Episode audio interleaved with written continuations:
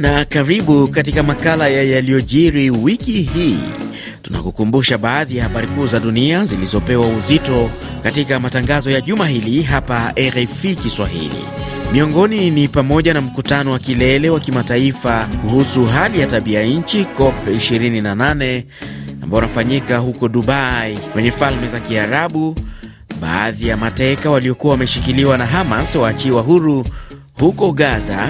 Wiki hii DRC ilisema muda wa kuwepo kwa vikosi vya Jumuiya ya Afrika Mashariki EAC hautaongezwa baada ya Desemba 8 na Umoja wa Ulaya waamua kusitisha mpango wa kuwasambaza waangalizi wake wa uchaguzi nchini DRC.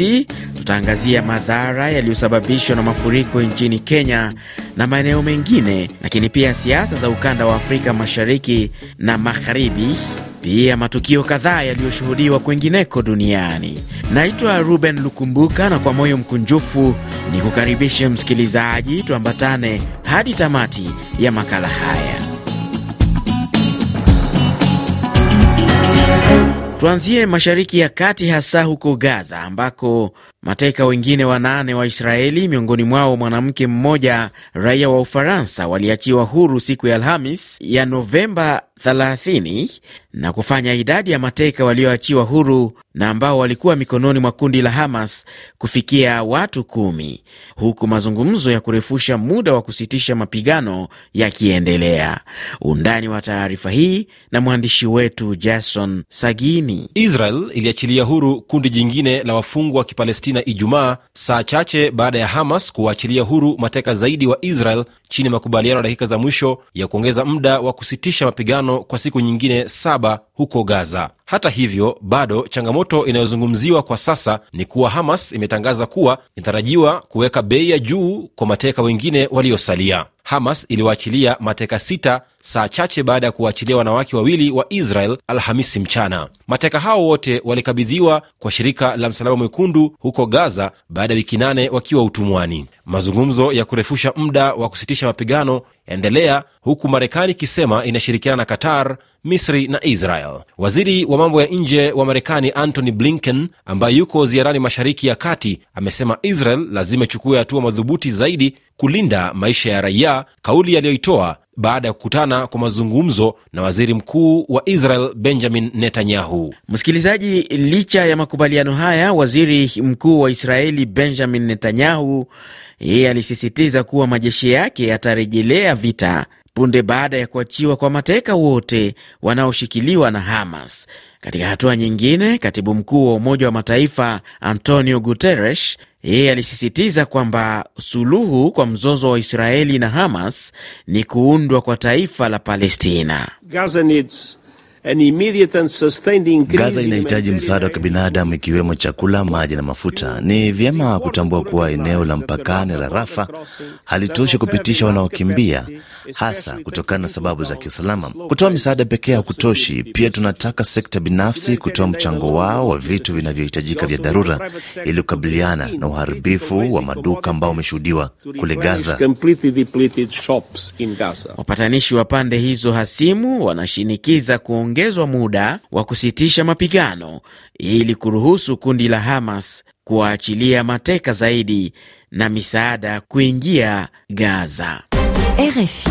Tukisalia eneo hilo, msikilizaji, tuangazie yaliyojiri kule Dubai ambako mkutano wa Umoja wa Mataifa kuhusu mabadiliko ya tabia nchi ulifunguliwa wiki hii kwenye mji huo, Falme za Kiarabu, huku mataifa yakihimizwa kuongeza kasi ya kuchukua hatua za kupambana na ongezeko la joto duniani.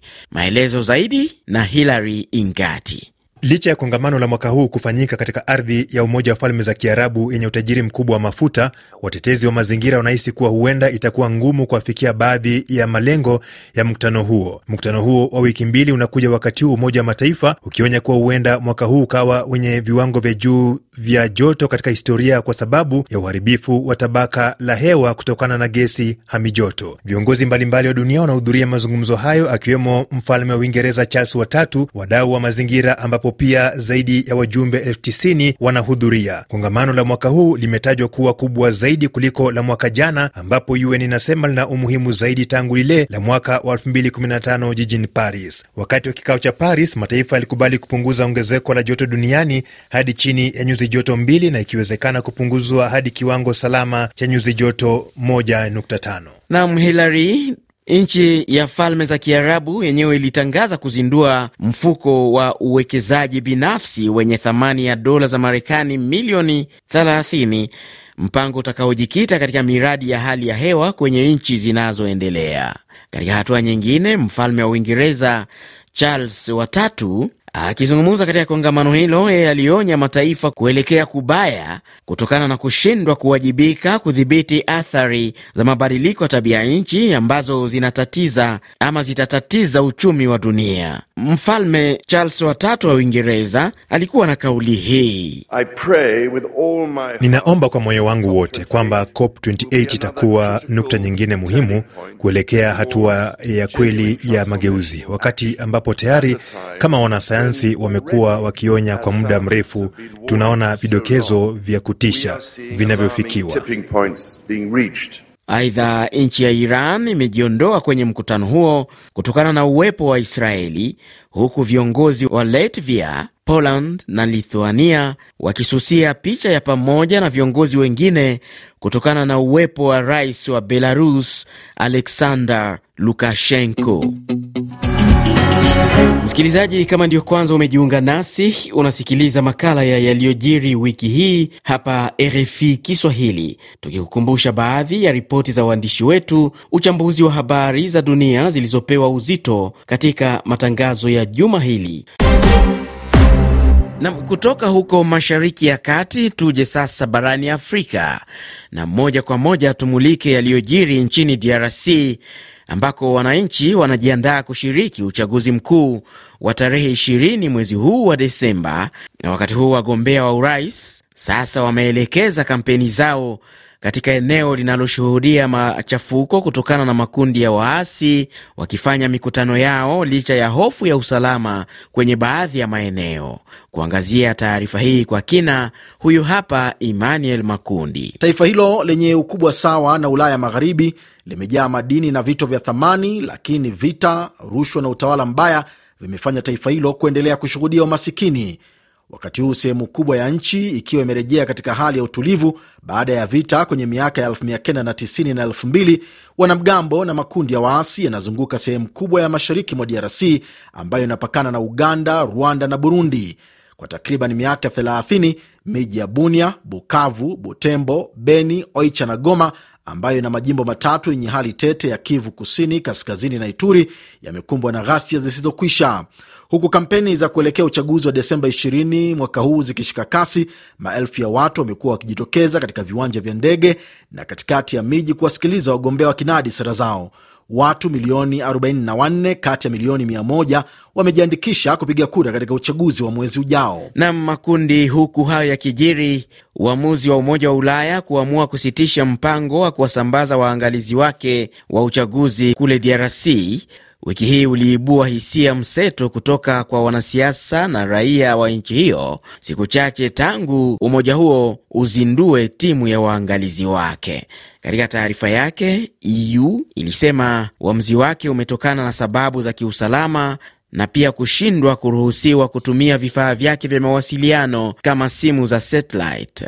Na daima na habari kutoka DRC ni kuwa shirika la madaktari wasiokuwa na mipaka la MSF wiki hii lilithibitisha kwamba familia zaidi ya elfu hamsini zinazoishi katika kambi Shabindu kandoni mwa mji wa Goma linakabiliwa na uhaba wa maji safi pamoja na magonjwa ya kipindupindu na utapia mlo kutoka DRC. Na sasa tuangazie yaliyojiri nchini Kenya, ambako mahakama ilifuta sheria kuhusu kodi ya makazi ikisema ni kinyume cha katiba, uamuzi ambao ni pigo kwa serikali ya Rais Ruto ambayo kwa mujibu wake inajaribu kuliondoa taifa hilo kwenye changamoto za kiuchumi.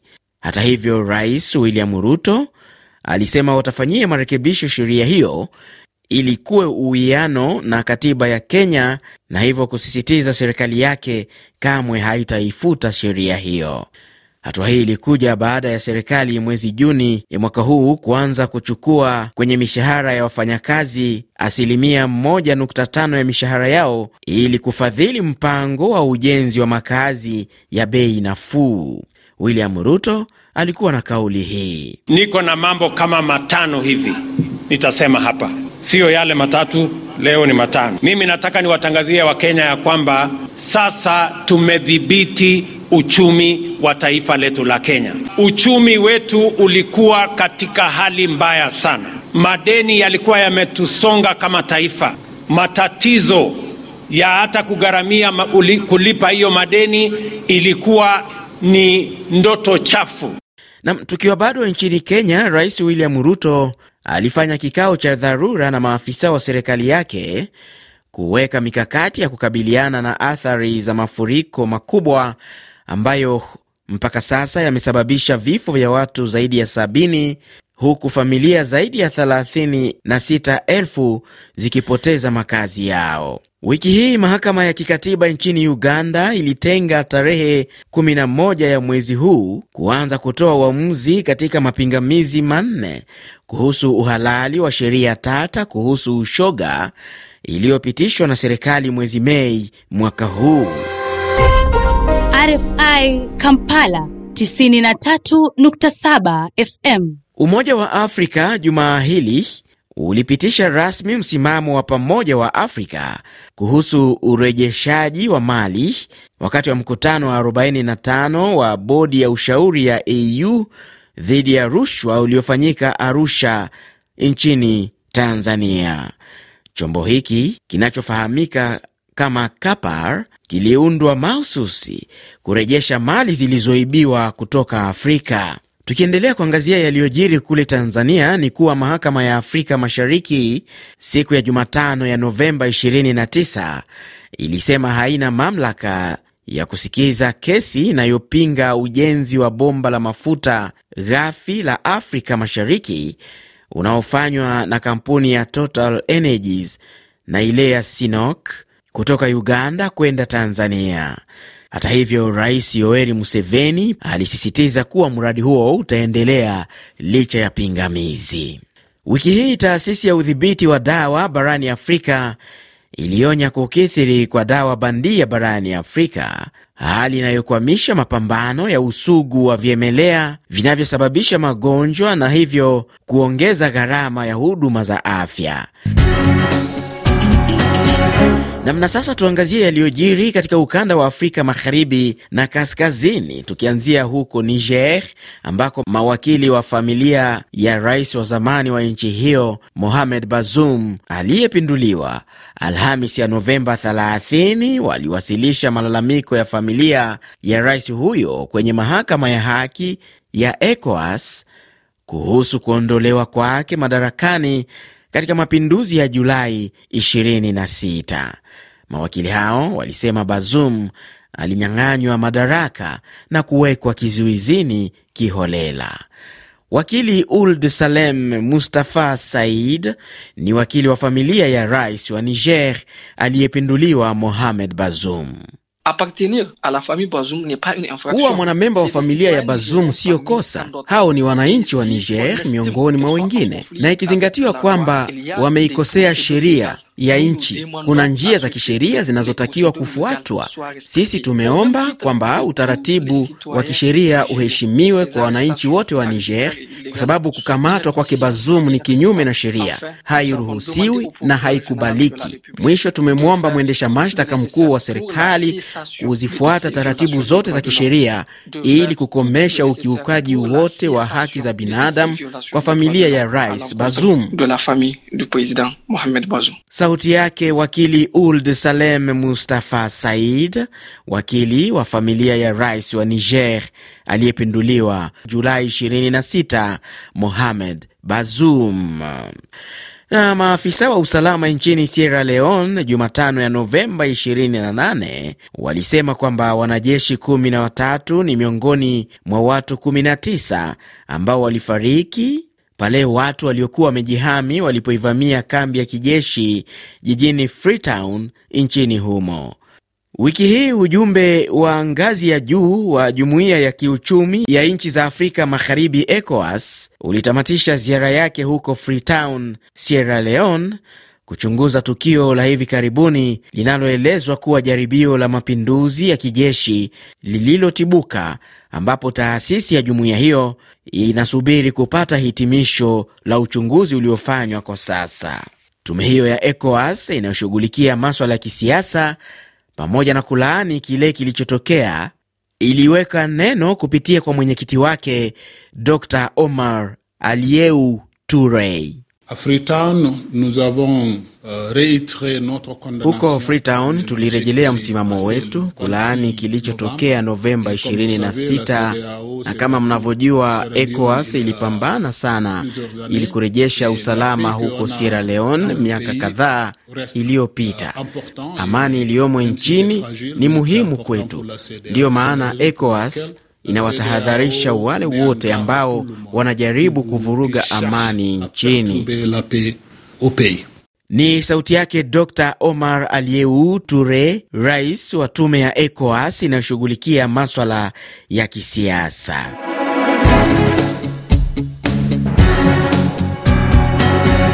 Kwengineko duniani, tukiangazia kule Marekani, ni kwamba viongozi mbalimbali wa dunia akiwemo rais wa Ufaransa Emmanuel Macron, rais wa Urusi Vladimir Putin na wa Uchina Xi Jinping. Walitoa salamu za pole kwa serikali ya Marekani na familia ya mwanadiplomasia mashuhuri aliyefanikisha makubaliano kadhaa baada ya vita ya pili ya dunia, Henry Kissinger ambaye alifariki siku ya Alhamis ya Novemba 30 akiwa na miaka mia moja. Mwandishi wetu Benson Wakoli na maelezo zaidi. Kisinga ambaye pia alikuwa mshauri wa mambo ya usalama wa marais Richard Nixon na Gerald Ford wa Marekani amefariki Jumatano akiwa nyumbani kwake, kwa mujibu wa taarifa kutoka kwa wakfu wake, sababu za kifo chake zikikosa kutolewa mara moja. Mwanadiplomasia huyo mwenye utata alizaliwa nchini Ujerumani mwaka 1923 kabla ya kukimbilia Marekani mwaka 1938. Kissinger aliviandika vitabu 23 kuhusiana na usalama, hatua ambayo ilifanya marais kadhaa wa Marekani kutafuta ushauri kutoka kwake, ikiwemo hata ule wa kisiasa baada yake kukamilisha huduma kwa taifa mwaka 1977. Ni wiki ambayo dunia iliadhimisha siku ya ukimwi ambayo kama ilivyo ada huadhimishwa kila tarehe mosi ya mwezi wa Desemba. Ni takriban miongo sita sasa tangu virusi vya ukimwi vilipothibitishwa kuwepo. Mamilioni ya watu wamekufa kutokana na ugonjwa huo na wengine wakiwa wanaishi na virusi hivyo vya ukimwi HIV. Mwandishi wetu Florence Kivuva na taarifa zaidi. Wakati ya kumeza daa nasikianga tu vizuri, kabla kukula ndio naonanga nguvu yangu kama inaishi. Ile wakati nilimaliza shule nikapata mpenzi wangu wa kwanza venye alijua niko na virusi vya ukimwi, akaniambia hawezi olewa na mtu mwenye ako na virusi vya ukimwi. Ni sauti za baadhi ya waathiriwa. Kulingana na maelezo yao, wengine walizaliwa na virusi hivyo na wengine waliambukizwa. Damaris Kawira ni mwathiriwa wa virusi vya ukimwi. Nilijua kupitia marafiki, kwa sababu yule yule mpenzi nilikuwa naye alikuwa na na ugonjwa, lakini mimi hatukupimwa naye, mi alikataa tupimwe na yeye, na olendi nilikuwa nishalala na yeye. Na umeishi na ugonjwa huu kwa muda gani? Kwa sasa ni miaka tano. Si safari rahisi, uh, inahitaji kunjikubali. Bernard Mololo ni mwathiriwa na pia mhamasishaji rika kuhusu maambukizi ya virusi hivi. Mimi nilizaliwa nikiwa na virusi za ukimwi, nimeishi nao miaka thelathini na sita. Watu waanze kuelimishwa kuhusu mambo ya PrEP. Kadri muda unavyoenda, wanasayansi wakiwa wanapambana kupata tiba au hata chanjo ya virusi hivyo, watu wamejifunza jinsi ya kuishi navyo, lakini unyanyapaa bado ni changamoto kubwa. Hata hivyo, Daktari Samuel Kinyanjui anasema kwamba ni vyema kila mtu apimwe ili aijue hali yake. Ni muhimu sana kila mtu kujua hali yake ya HIV. Kenya wanasema mapema ndio best, na kwa hivyo wanaweza kuanza matibabu mapema kabla hali yake ya afya ile tunasema immunity ijadorora. Ija takwimu zilizotolewa na Umoja wa Mataifa mwaka huu zinaonyesha kuwa watu milioni 85.6 wameambukizwa virusi vya ukimwi tangu kuanza kwa janga hili na takribani watu milioni 40 wamekufa. Nam msikilizaji, ni kwa taarifa hiyo ya mwandishi wetu Florence Kivuva ndio nami nafikia tamati ya makala ya yaliyojiri wiki hii. Naitwa Ruben Lukumbuka, asante na kwaherini.